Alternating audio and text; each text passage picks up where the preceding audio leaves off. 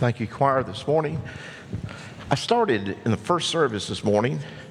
I sat there, had gone through, walked around welcoming people, and we started the first song, and it just was weird. It just sounded different. I didn't know what it was. Just to show how observant I am, I had walked in, spoke to a couple of folks down front, spoke to Lee, walked right past where the piano used to be, and realized what was different. There was no piano being played over there this morning, and the reason for it, it ain't there. It's sitting behind me. Uh, so I made the I made that confession to the early group. I said, I looked for what was going on. It took me about ten minutes to realize the piano was not there. Well, you see this morning, the orchestra's not there. And you see a whole bunch of keyboards behind me. Uh, I don't know which one Lee's got me to play uh, this afternoon, but uh, uh, if he's smart, he won't let me anywhere near them. But anyway, uh, I hope that you'll be here today. Uh, two performances. I know we were blessed by it last year, and I'm sure uh, you will be again. Invite someone to come with you, and uh, it'll be a great time together. If you'll take your Bibles, not to James, we're done there for a while, but go to Ephesians. Ephesians, the fifth chapter. I don't know exactly what I'm going to preach on after the uh, the next, uh, the new year, uh, the next couple of weeks. Uh, obviously, with Christmas coming up, there'll be some Christmas messages. Um, but since I'm kind of like an old penny, y'all can't get rid of me, and it looks like I'm going to be here for a while, I'm praying through what I'm going to preach through next. Uh, I'm not sure about that. Just uh, pray the Lord give me wisdom. But for this morning, I want to piggyback on what we celebrated as a country this past Thursday, and that is Thanksgiving. Thanksgiving. Because the Bible has a lot to say to us about this matter of being thankful and being a thankful people. And while we in America uh, celebrate a specific day of Thanksgiving, uh, a day that was set aside many years ago for us as a nation to give thanks to God for his many blessings in the founding of this uh, country, and then all the blessings that God has bestowed upon us, uh, it gives us uh, in the church, I believe, a great reason to stop and think and reconsider uh, this whole matter of being a thankful people. So the title of the message today is very simple, uh, simply be thankful. Our text is Ephesians five, verses seventeen to twenty-one, and uh, really more specifically this morning, it's primarily verse twenty of the verses that I'm going to read to you. So if you will, please stand in honor of God's word as I read our verses out loud, and you follow along there in your copy of the Bible. Paul writes and he says, "So then, do not be foolish, but understand what the will of the Lord is. And do not get drunk with wine, for that is dissipation, but be filled with the Spirit, speaking to one another in psalms and hymns and spiritual songs, singing and making melody with your heart to the Lord, always giving thanks for all things in the name of our Lord Jesus Christ to God, even the Father, and be subject to one another in the fear of Christ." So, Lord, thank you for these verses to remind us that your will is for our lives that we are thankful. Help us to understand what that means, and help us as we walk down uh, these verses to apply them to our hearts and our lives. And we'll be careful to give you the praise and the glory for it, and we ask it in Jesus' name. Amen. Thank you. You may be seated. You know, there's some things in life that are optional. I mean, you can leave them off or leave them out of your life, and you can still live a somewhat reasonably happy and productive life. Uh, for instance, some people do not drink coffee. Don't understand people like that, why they don't. But there are some who can leave coffee off, and to some extent, they can live a somewhat reasonable, normal life. You just don't get around them in the morning until they wake up. Uh, but even though uh, people like this have a great flaw in their life, not drinking coffee, they can still function and be normal. Uh, there's some things, though, that are not optional. And if a person leaves these things out of his or her life, They're not going to experience life as it was intended to be experienced. And from a Christian perspective, let me just say there's no way in the world they will ever be pleasing to God or be the type of person that God wants them to be in the Lord Jesus Christ. There are some things that are essential to life and living. And this whole matter of being a thankful person or being thankful in what we and how we live our lives is an absolute essential quality if we're going to be right with God. In fact, listen real carefully to me this morning, and this is really what I think Paul is trying to get across here in our text. A person will never have the right attitude about life and living if they do not learn how to express an attitude of thanksgiving from their heart. And from a biblical Christian perspective of life, a person can never be right with God if they do not learn to express thanks from a grateful heart. You know, there, there, there are just too many people who go through living life that just grumble, gripe, and complain about everything. You ever been around some of those? I mean, it doesn't matter what happens to them. I mean, even they, they're, they're blessed with many of the same blessings we all are blessed with. They have abundance. They, they, they, they, God has given them so much, but yet they find something always to gripe and complain about. They fuss about this, fuss about that, complain about this, gripe and grumble about this or the other. And they never express thanksgiving to God, nor do they ever express thanksgiving to other people. Such a person is going to be a very negative person. Such a person is never going to experience God's fullness for their life. Such a person is never going to walk in God's abundance that He wants to give us. And the bottom line is this: you only can have those things and express life as God meant for you to uh, express it or to experience it when you learn to be a thankful person. And the Bible has a lot to say to us about this attitude of being thankful, or as one person would put it, the attitude of gratitude. So I want us to look at some other verses along with our text this morning and see what we can learn about this matter of being thankful, being thankful. Well, from our verses this morning, first of all, I want you to see the principle, the principle of thanksgiving. And Paul lays it out very clearly in the very beginning. Notice again verse twenty. Paul says that we should be always giving thanks, always giving thanks. And please notice that he is not giving us a suggestion that we might consider. He's not doing that at all. In fact, these words are written in the imperative. In other words, this is a command given by God to the Apostle Paul for all of us who would read these words in the days to come. And again, this command is given to us in the context of God's will. If you'll look back at verse seventeen, he says, "So then, don't be foolish, but understand what the will of the Lord is." And in listing a number of things here, he lists this matter of being thankful. God's will for God's people is that we are always giving thanks. And not only is this commanded here in our verses before us this morning, all through the Bible you find verse after verse after verse after verse that speaks of this attitude of gratitude that must be in the hearts and the lives of God's people. Words such as thanksgiving, giving thanks, thankfulness, gratitude, thankful, grateful. Words like that are found throughout the pages of the Bible. God speaks to us of this important, this essential characteristic time and time again. In fact, just listen as I read. You won't have time to turn to these verses. I think they're listed there in your listening guide this morning. First Chronicles sixteen verse eight says, "Oh, give thanks to the Lord. Call upon His name. Make His deeds known among His people." Psalm ninety-two verse one, "It is good to give thanks to the Lord and to sing praises to your name, O Most High." Psalm one hundred verse four, "Enter His gates with thanksgiving and His courts with praise. Give thanks to Him. Bless His name."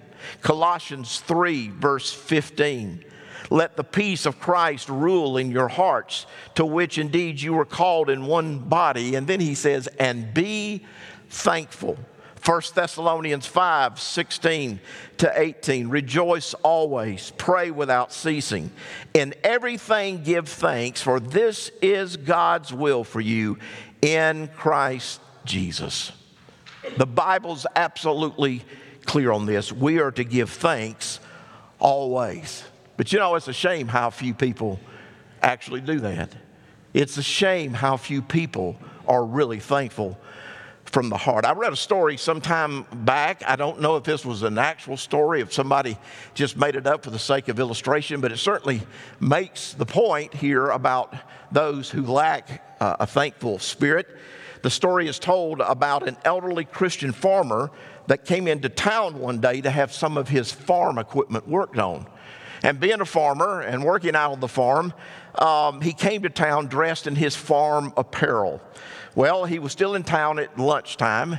He got hungry and decided he would find something to eat. So he went to a local restaurant, and there he ordered some lunch. When his meal was served by his waitress, he did what he always did. He paused, he took off his hat, he bowed his head, he folded his hands, and he thanked God for the food that had just been given to him. At a nearby table, some young punks were observing this old farmer.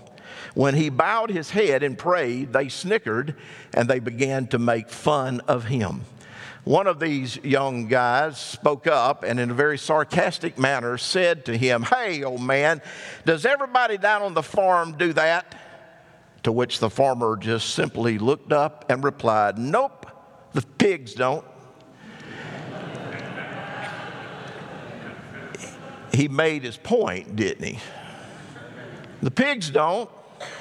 But you know, anybody who has a right heart would have to be one that gave thanks to God for not only food, but for all his many blessings. The principle of thanksgiving, always giving thanks. Well, not only does Paul deal here with the principle of thanksgiving, he talks about the plan of thanksgiving. And it's really interesting what he says here. Always giving thanks, and here's the plan, for all things. For all things. That's God's plan, that we give thanks for all things. Now, that word all in the Greek language is a very simple word. Do you know what it means? It means all. It means everything. Everything that comes our way. It means exactly what we think it means. Uh, that being true, and it is, that causes some people to have an extremely troubling and difficult time with a verse like the one that we just read and concerning this plan of thanksgiving. Uh, there are those who would ask, how can I be thankful for bad things that happen to me? I mean, this verse seems to teach that even when something happens which is wicked or God dishonoring, maybe even something that happens to us that is contrary to God's will as revealed through the scriptures, that we should thank God that it has happened anyway. And when you read and consider the verse, I've read it twice this morning, First Corinthians, First Thessalonians, excuse me, five eighteen, which says, in everything give thanks. There are some who think this same implication and application must be applied. So is that what God's talking about? And is that what he means by this command? Well, obviously, that's not what God's talking about. And the reason I say that is because it would be inconsistent of God's very character for something evil or wicked to happen to us and for him to command us that we are to be thankful for the evil thing that has come our way. So what does God mean when he tells us here to always give thanks for all things? Let me see if I can help you with this. And this is actually pretty good, and I think it will help you tremendously. Two things I'll say about it. Number one, the Greek word that is translated in our New Testament for here in verse twenty actually could be translated as concerning. Concerning. In other words, the verse could possibly and rightly read in the following manner. Always giving thanks concerning all things. And if that is true, and it is, it certainly changes the implication and application of this verse. When evil, God-dishonoring, unbiblical things happen, Paul is not saying that we should be thankful that they happened, but he is saying that we are to give thanks concerning those things, or in other words, we are to give thanks in reference to those things. Again, let me apply that to see if I can explain what I think Paul is saying here. Uh, suppose somebody breaks into your house and they steal some of your most precious belongings. Uh, God does not intend that you should say, "Thank you, Lord, that some person broke your commandment which says, 'Thou shalt not steal,' and thank you, Lord, that this thief violated the sanctity of my home." That is not at all what this verse is teaching us. God is consistent, and being consistent, he never contradicts himself. He would not tell us to do something such as stealing and then tell us to thank him, or not to do something such as stealing and then tell us to thank him that someone did that thing to us in the first place. However, and this is what I think Paul is meaning, we can and should thank God concerning or in reference to this thing. Um, with the principle of thanksgiving, we could say the following: "Lord, thank you that something worse didn't happen to me when that thief broke into my house. Thank you that this thief didn't take more than he did. Thank you that he did not burn down my house. Thank you that he did not harm my loved ones. Thank you, Lord, for your protection, even as this evil thing was happening to us." And in doing so, I am thanking God concerning all things. A number of years ago, in fact, this happened uh, just about forty years ago. Robin and I were had gone to her parents' house for her birthday. I was on staff at First Baptist Church of Woodstock. We had driven to Tucker to uh, have a time of uh, probably eating, I don't remember, but some type of celebration. Uh, Robin at that time was six months pregnant with our oldest son, Justin. Well, after we got through with the uh, time of celebrating, uh, we got in our car, which, by the way, at this point in time, boy, you talk about a sporty car. Dude, I drove, I drove a Toyota Corolla that had a stick shift, a steering wheel, a gas pedal, a clutch, and a brake, and that was it. I did not even have air conditioning. I had an A M radio, that's all. But it got forty-something miles to the gallon, so that's what we were in. And I remember that night, we had just gotten on two eighty-five at Lawrenceville Highway, which that ought to tell you what I'm about to tell you happened to us. We had just gotten on two eighty-five, and all of a sudden, we're flipping down the expressway. I mean, literally flipping in the car. When we finally stopped, we're over in the grass area to the right. We're right side up, but we're turned totally around. I didn't have a clue what had happened. I just remembered a loud bang, and we're flipping down the expressway. In fact, I probably wasn't doing about fifty, fifty-five miles an hour. I had not even got into fifth gear yet. Well, not long before somebody finally got there to help, they had to bring the jaws of life to cut us out of the car. Uh, Robin had some damage done to her knee and to her leg, and obviously being six months pregnant, they were very concerned about her well-being. They were attending to her, got her in the ambulance, and were getting ready to take us to Northside Hospital. Uh, I had just gotten some cuts and bruises. Uh, I think I pulled glass out of my hair for, for days to come. But I still didn't. I had no clue what had happened to us. Well, while we're going, I was sitting up front in the ambulance, and the ambulance driver looked at me and said, "Well, you sure were lucky tonight." And I said, "Well, I don't believe in luck." I said, "I'll just say, uh, thank God for his protection." And he said, "You do know what happened to you, don't you?" I didn't have a clue. Well, they just found the guy a little bit further down the road because his car was totally totaled.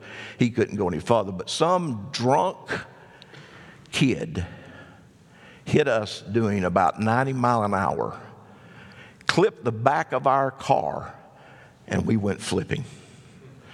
And I have to tell you, my first emotion was not a good one. It was probably real good that he was nowhere to be found. I don't know what I would have done to him, because rightly so. I was very angry at what he had done. Number one, being drunk and driving, how foolish. How foolish. Y'all want my message on alcohol right now too? I can give it to you. There's a whole lot I could say about it. But I, that, that angered me greatly. But the fact that he almost killed three of us, myself, Robin, and our, we didn't even know, this was back before you knew what gender you were having, uh, before we knew it was going to be a, be a Justin.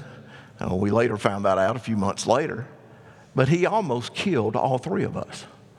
Well, I'd have to be honest with you, I wasn't thankful that we had been in the wreck. But can I tell you with all my heart tonight, I immediately, and I said it to the driver, boy, I'm real thankful God to God that nothing worse happened to us. I'm very thankful that we walked away from this wreck. I'm very thankful that nobody got killed. I'm very thankful that God protected us that night. I was not thankful for the evil that had been done, but I was thankful concerning it, and that changes the whole meaning behind it. By the way, that young man called me later. I was tough, I'm sure. He called me a few days later. I didn't, this was before you had caller I D and all those things that you have. I didn't know. I answered the phone one night. Is this Ken Hall? Yes, it is. He said, I'm so-and-so, told me his name. He said, I'm, I'm the person that hit you the other night on the expressway. I got real quiet. He said, I'm calling to apologize. I said, okay. I let him talk for a few minutes. He apologized for what he did. He asked me to forgive him. I uh, got real quiet for a few moments, intentionally. And then I said these words to him, young man, do you realize that night how foolish you were in what you did? Yes, sir. Do you realize you almost killed me, my wife, our child, and you? Do you realize how foolish your actions were? Yes, sir. I do now. I hope he meant it. I hope he really got his life straight. Then I said these words to him, young man, I want you to know something. I forgave you the night you did it. I said, God had already spoken in my heart. My first response was anger at you. I said, but I realized whether you asked for it or not, I couldn't go the rest of my life being angry at you. I've already forgiven you. And for the next ten, fifteen minutes, I shared Jesus with him on the phone. I don't know what he did with that. I don't know if he ever got his life straightened out or not. Never heard another word from him. But you know what, God, that wasn't a good thing that happened to us.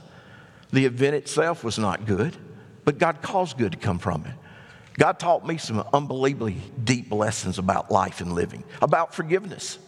God, I hope and pray, taught that young man about some very foolish actions on his part. It wasn't good, but God caused good to come from it. And that's why Paul can tell us this whole principle of thanksgiving. We are to be thankful for all things. And in light of that, and secondly, another application that I would make about being thankful for all things with, is with, you can put it side by side with the promise that God gives us in Romans eight twenty-eight.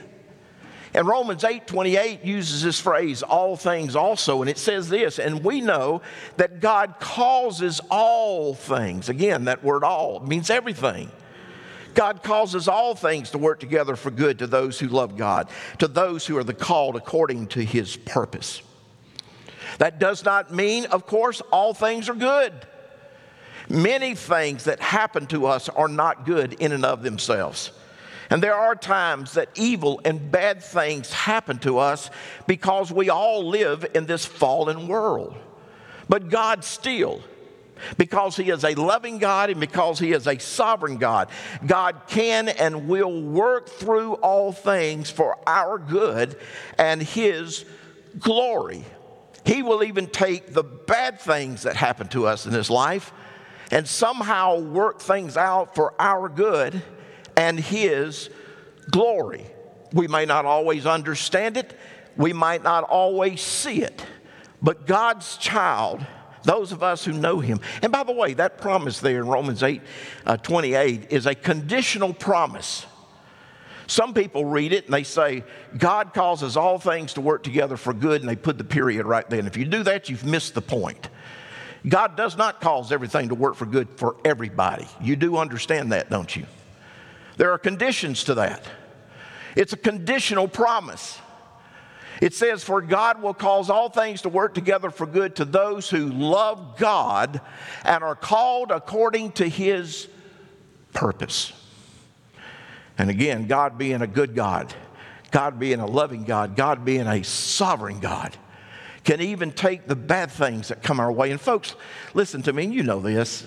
We all go through tough times. We all have hard things happen to us. We all have difficult things come our way. But God, because he does love his children, to those who love him and are called according to his purpose in Christ Jesus, God will take those things and will cause good to come from them, even if we can't see it in this lifetime. One of these days in glory, we'll look back and be able to understand it. A perfect illustration of that in Scripture is the Old Testament uh, man Joseph. You remember his story, don't you? Joseph was one of twelve brothers. He was, they said, the, the favorite of his father Jacob. Uh, Jacob made his son Joseph the coat of many color. Y'all remember that story in your Sunday school class? His brothers got real jealous of how the father seemed to love Joseph more than he did everybody else, so they thought they would do something about it, so they decided to kill their younger brother. And out in the fields one day, they plotted to kill Joseph, but instead of uh, killing him, they just threw him down into a pit. And before too long, a caravan headed to Egypt came their way, and they sold their brother Joseph into slavery. So Joseph is taken from his father, he's taken from his family, he's taken from his land, he's being sent to Pharaoh and to Egypt, to a place of bondage and a place of servitude. And for many, many years, Joseph had a tough time, and I'm sure he had to have asked himself a thousand times, God, why did you let this happen? But while he was in Egypt, instead of staying on the whys of life, he got busy doing what Romans eight twenty-eight says, and he continued to love God and continued to walk by faith, continued to believe God, trust God to work in his life and through his circumstances. He began, God began to work in Joseph's life to exalt him in the land of Egypt, and all of a sudden he found himself in Pharaoh's home, and then he found himself in Pharaoh's courts. God granted him favor in Pharaoh's eyes, and here, all of a sudden, Joseph becomes one of the most powerful men in the whole nation of Egypt. A famine hits his homeland. Famine hits back in the promised land, and Jacob sends his other sons to Egypt, not knowing that his son Joseph is still living. He sends him back to Egypt to go beg for food, to see if he can get some food, and all of a sudden, you find Eleven of Joseph's, of, of Joseph's brothers before him in Egypt, not knowing that this was Joseph. And all of a sudden it hits them who this man is. They realize this is their brother Joseph. He's not dead after all. And being the man that he is in the place of power and position in Egypt, he could have snapped his finger and had every one of his brothers beheaded if he'd been a man of vengeance and an angry person. But you know, he wasn't that. Somehow, Joseph had learned the lesson that God causes all things to work together for good to those who love God and are called according to his purpose.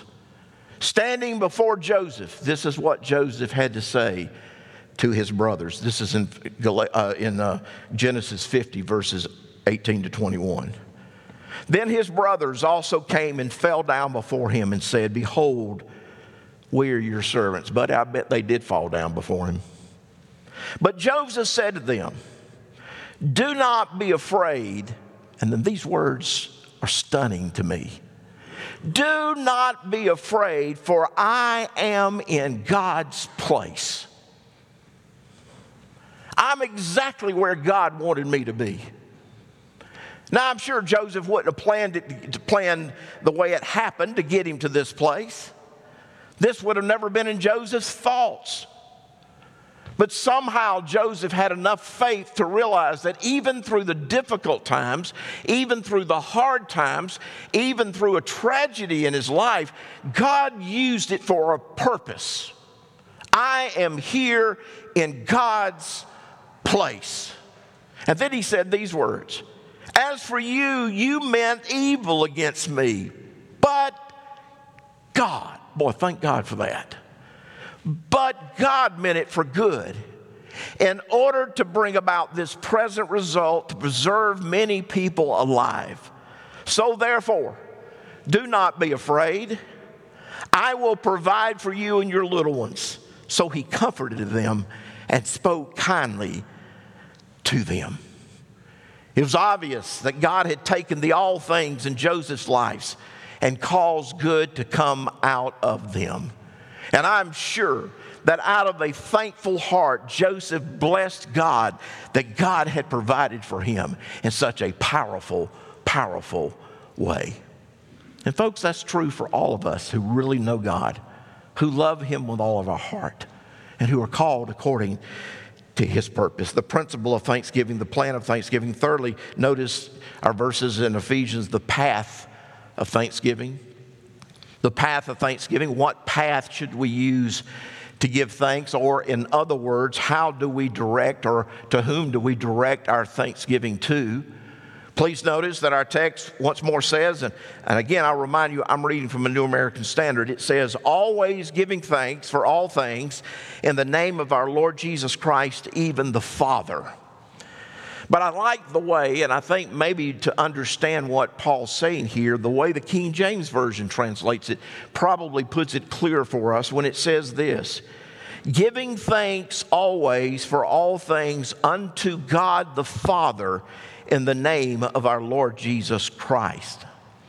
In other words, the path of our thanksgiving must be directed unto God the Father himself. Who are we to be thankful to? God the Father. And why is that true? Why is that so? Well, let's go back to our study out of James for a moment. The very opening verses of James, James, the first chapter, verse seventeen, James says this about God working in our life. "Every good thing given and every perfect gift is from above, coming down from the Father of lights, with whom there is no variation or shifting shadow." The path of our thanksgiving ought to be to God the Father. Why? Because he has given us every good thing, and every perfect gift is from above, coming from the Father of life. And folks, every blessing, whatever the nature of it, whatever the means by which it comes, ultimately comes through the hand of God, and that includes the everyday blessings that we have. Hey, one of the things that we have to be, and I, I really think we have to be careful for it in our culture that we live in.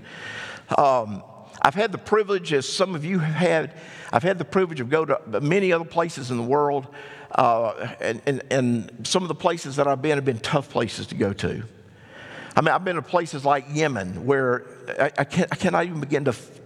I cannot even begin to describe for you the life as life goes on in Yemen. The poverty, the oppression of Islam, the darkness of Islam, uh, just everything that happens in that whole culture is, is, is dark. One of the most oppressive places I've ever been. I still have visions in my in my mind of seeing a child walk up to our car, having their arms blown off, begging for something to eat because they had nothing to eat. And I realize we have poverty here in our, our United States, but not, not like poverty there. Then you, you go to places like the, the Dominican Republic, and you go up, get out of the resort areas and go up into the mountainous region. And you go up into these villages, and you see kids running around there without any clothes on. It's not because they enjoyed running around without clothes on. It's because they don't have any clothes to put on. And I remember I remember going in one day to visit a senior adult lady who wanted a visit from her pastor. And we went into her home. Her home was this. It was a bunch of limbs put together and stuck together with a bunch of cardboard. That was her house. She invited us into her house to come visit her. That's how she lived every day of her life. And then I come back home to the United States, same place you live. And thank God for this place. Thank God for the blessings that we have. But folks, what, why did God put you here in America and not in the Dominican Republic? Why, why were you born here instead of Yemen?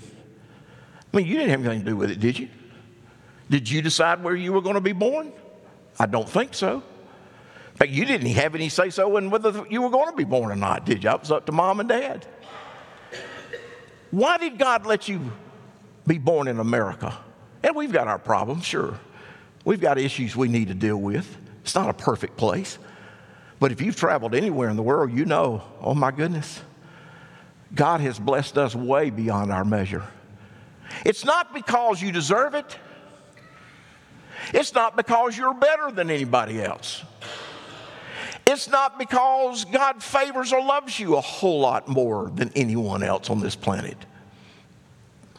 Why are you here? Why has God blessed you? I don't know the answer to that question, nor do you know the answer to the question. My point is simply this. God has done that. Everything you have, l- listen to me, everything you have comes from the Father of life.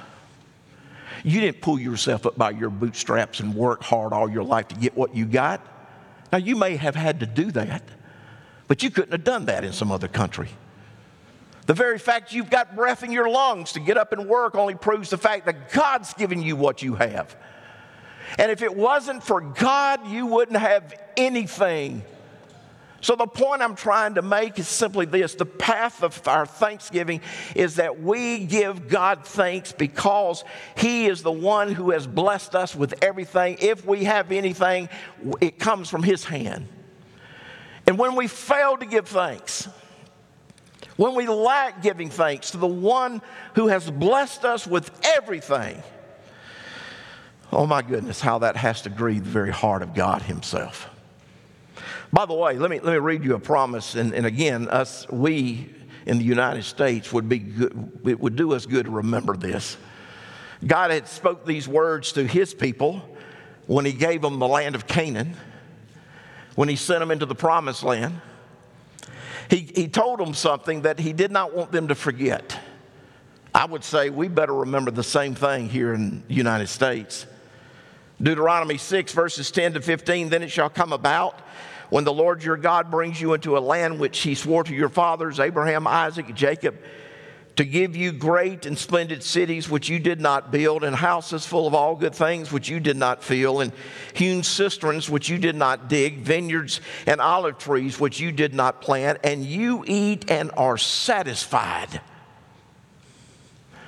When I bless you with all these things that you don't deserve, God says to them, and He says to us, then watch yourself that you do not forget the Lord who brought you out of the land of Egypt, out of the house of slavery. You shall fear only the Lord your God, and you shall worship Him and swear by His name. You shall not follow the other gods, any of the gods of the people who surround you. For the Lord your God in the midst of you is a jealous God. Otherwise the anger of the Lord your God will be kindled against you, and He will wipe you off the face of this earth. So let me ask you something this morning. When was the last time you thanked God for life? When was the last time you thanked God for your job? When was the last time you thanked God for your home? When was the last time you thanked God for something to eat? When was the last time you thanked God for your church? When was the last time you thanked God for the freedoms that you have? Because they all have come from Him. You're not a self-made person. I'm not either. God's the one who's enabled us to have all that we have. That's the path of thanksgiving. Thankful to God. The person of thanksgiving, always giving thanks for all things in the name of our Lord Jesus Christ, to God, even the Father. Boy, there's so much I could say about that I won't this morning. Let me, let me just say this one thing and then I'll close. there, there, there's two or three applications of that, but I think one of them, reason Paul added that, he tells us the path of thanksgiving is to give God the Father thanks because everything comes from him.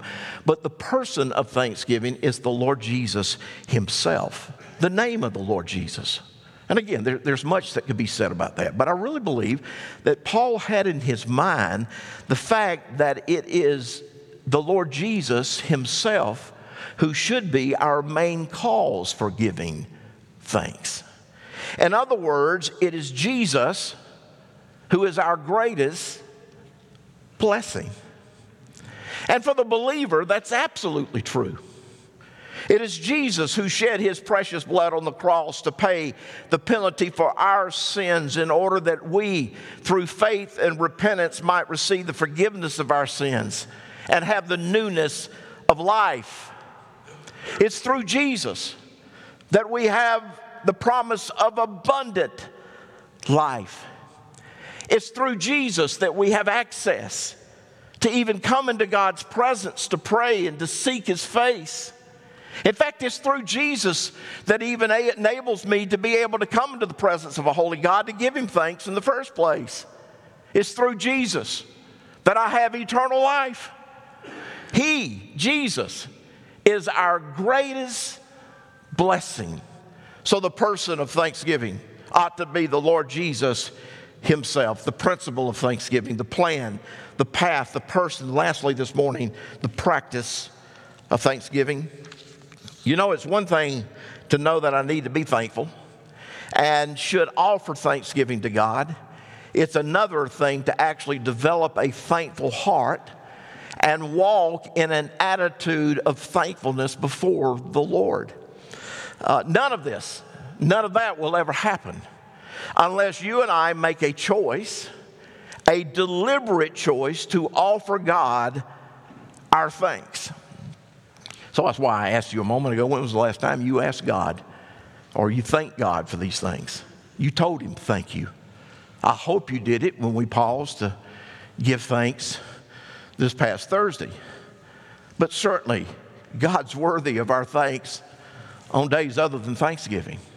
It ought to be an attitude of gratitude that we build day in and day out.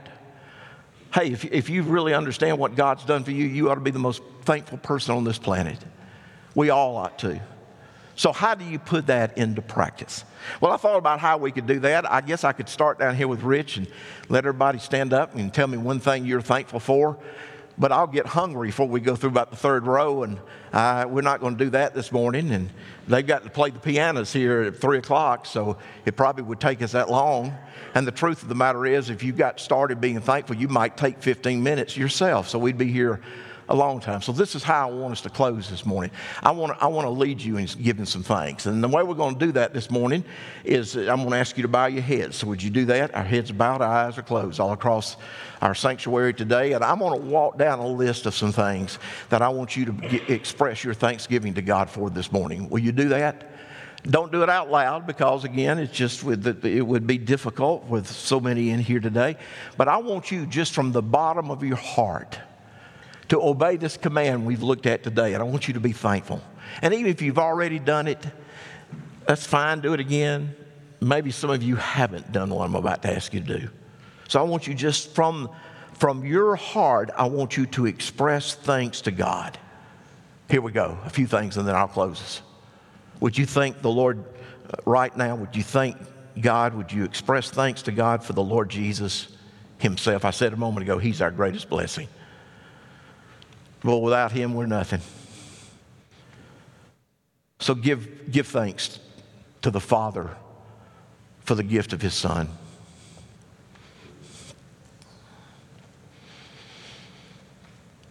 And then in doing so this morning, would you express thanks to God for your gift of salvation? Oh, thank the Lord that he saved you even though you were a sinner separated from his love. You were a sinner set apart from his glory, but he loved you and he saved you. Going hand in hand with that, would you thank the Lord for forgiving you of your sin?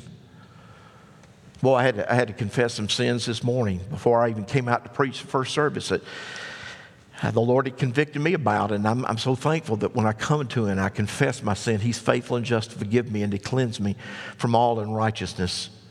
He separates those things as far as the east is from the west from my life. So will you thank Him for His forgiveness? If you're a believer this morning, would you thank Jesus for the promise of heaven? One of these days, you're going to a place where you will abide forever in glory with Him.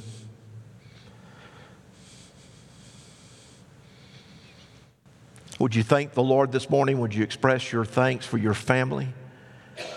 And as I said in the first service this morning, I realize for some of you that might not be a good thing, because it might be, you might be in a tough family situation right now. But you know what?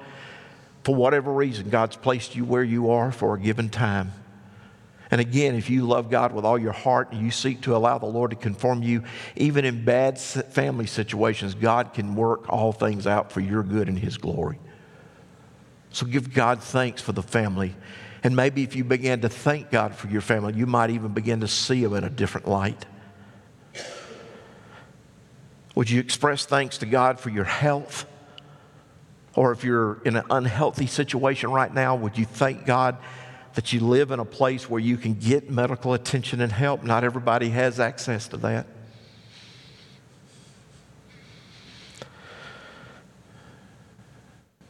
Hey, would you express thanks to God for the privilege of living in the country called America? We've got our issues, we've got our problems, but folks, God has still blessed this country, and what a privilege it is for us to live here. Would you express your thanks to God for your church family? Would you thank God for letting you be a part of the body of Christ here known as First Baptist Church of Noonan? It's not perfect, no church is. It's got its challenges, it's got its issues, just like every church does. But God has blessed this church. He continues to bless this church. Thank Him for it. Don't take those for granted. And then I'll close with this. Would you express your thanks to God this morning for meeting your every need according to His riches and glory in Christ Jesus? Oh Lord, You've given us so much in Jesus. Thank You for meeting our every need, even those things we don't know we need. All by Your grace, all by Your goodness, for Your glory. Lord, thank You for these words today that challenge us in our walk with God, with, with You. Thank You for the challenges before us to always give thanks for all things, because You're the God who gives us all things. Lord, deliver us from, an ingrat- from ingratitude. Deliver us from a grumbling, complaining spirit. Help us to overflow with thankfulness, Lord, so that You might be honored. You might be glorified. If you're here this morning, there's never been a time in your life that you've come to personal faith in the Lord Jesus. There's not a better time, better place than right here, right now.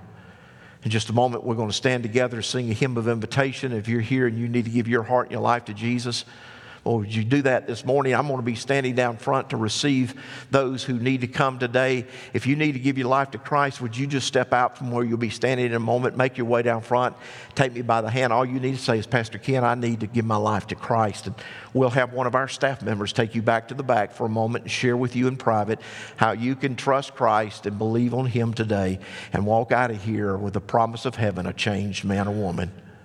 Would you come today to give Him? Don't wait. As soon as we begin to sing, you step out and you come. Then, Christian, if God has spoken to your heart, this altar's open. If you need to come forward, a time of prayer. It's kind of hard to get around here with the flowers. You can come to the front pews if you would like to and kneel and pray. Or maybe just where you stand in a moment, you just need to do business with the Lord. But as God speaks to your heart this morning, you respond. So, Father, may we do so to Your namesake and for Your glory. And we ask it in Jesus' name. Amen. Would you stand to your feet? Lee leads us in our singing. You respond as God has spoken to your heart.